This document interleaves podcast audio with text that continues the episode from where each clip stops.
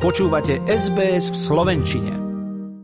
Parlament začal vo štvrtok na návrh opozičných strán Hlas a SAS rokovať o vyslovení nedôvery vláde Eduarda Hegera. Keďže na povalenie vlády je potrebných aspoň 76 hlasov a opozícia ich má iba 70, verdikt o osude vlády bude záležať na nezaradených poslancoch. Štvrtkové vyslovenie nedôvery však nakoniec bolo preložené na útorok 13. decembra. Poslanci občiansko-demokratickej platformy Oľano a niektorí nezaradení poslanci vyzývajú na prerušenie rokovania o vyslovení nedôvery vláde.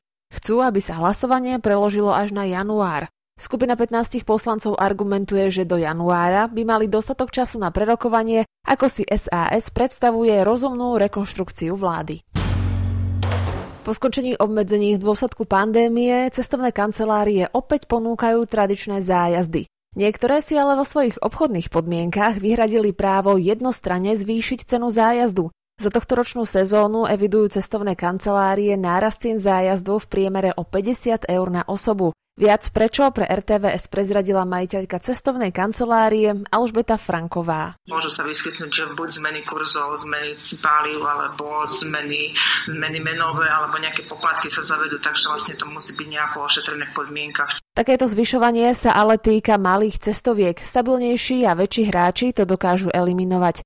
V prípade, že výsledná suma stúpne o viac ako 8%, spotrebiteľ má právo od kúpno-predajnej zmluvy odstúpiť. Združenie na ochranu práv spotrebiteľov ale upozorňuje, že cestovné kancelárie v mnohých prípadoch na vôľu objednávateľa odstúpiť od zmluvy reagujú iba ťažkopádne. Združenie spotrebiteľov preto vyzýva všetkých, aby si poriadne prečítali zmluvy a podmienky, ktoré podpisujú spoločne s cestovnou kanceláriou.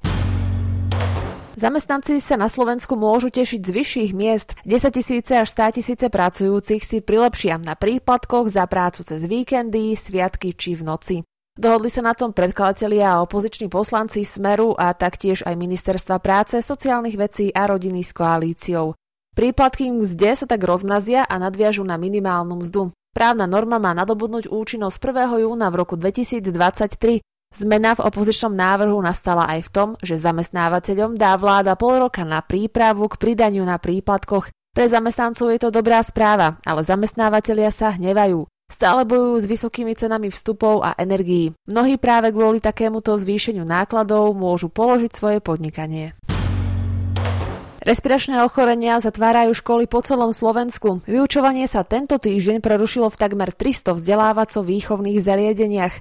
Z toho v siedmich išlo o prerušenie výchovno-vzdelávacieho procesu len v jednotlivých triedach. Najvyššiu chorobnosť zaznamenali v Bratislavskom kraji, tá najnižšia bola v Košickom. V školách aj pracovných kolektívoch preto hygienici odporúčajú časté a krátke nárazové vetranie aj niekoľkokrát počas dňa. V čase prudkého nárastu prípadov chrípky a akútnych respiračných ochorení v detských kolektívoch sa taktiež môžu zaviesť aj napríklad chrípkové prázdniny. Ani mesiac a pol po komunálnych voľbách niektoré samozprávy stále nevedú výťazy. Príkladom je aj mesto Spišské Vlachy. Dosluhujúci primátor ešte stále neodovzdal funkciu svojmu nástupcovi. Podobná situácia je aj v obci Slovinky na Spiši. Podľa zákona primátorské a starostovské stoličky musia uvoľniť najneskôr do 30 pracovných dní po voľbách. Prevádzkovateľom športovísk a gastra prekáža, že sa DPH znížila iba na 3 mesiace. 10% DPH pomôže síce znížiť straty spôsobené vysokými cenami, ale stále to nie je riešenie. Príkladom je aj majiteľ reštaurácie v Nitre, ktorý od leta zvyšoval ceny už dvakrát. Inak by nezvládol splácať svoje faktúry, ktoré stúpli z 900 na 8000 eur za energie. Lyžiarske strediská si taktiež mierne vydýchnú, ale tie, ktoré sa nechystali otvoriť, zrejme svoj názor ani po tomto opatrení nezmenia.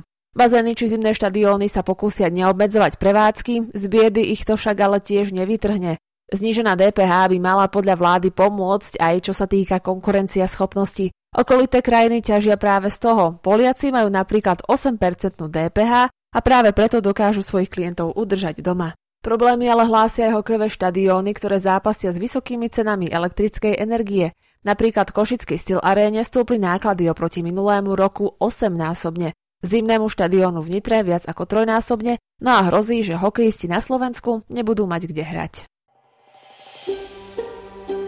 Chcete počuť viac relácií ako táto? Počúvajte cez Apple Podcast, Google Podcast, Spotify alebo kdekoľvek získajte svoj podcast.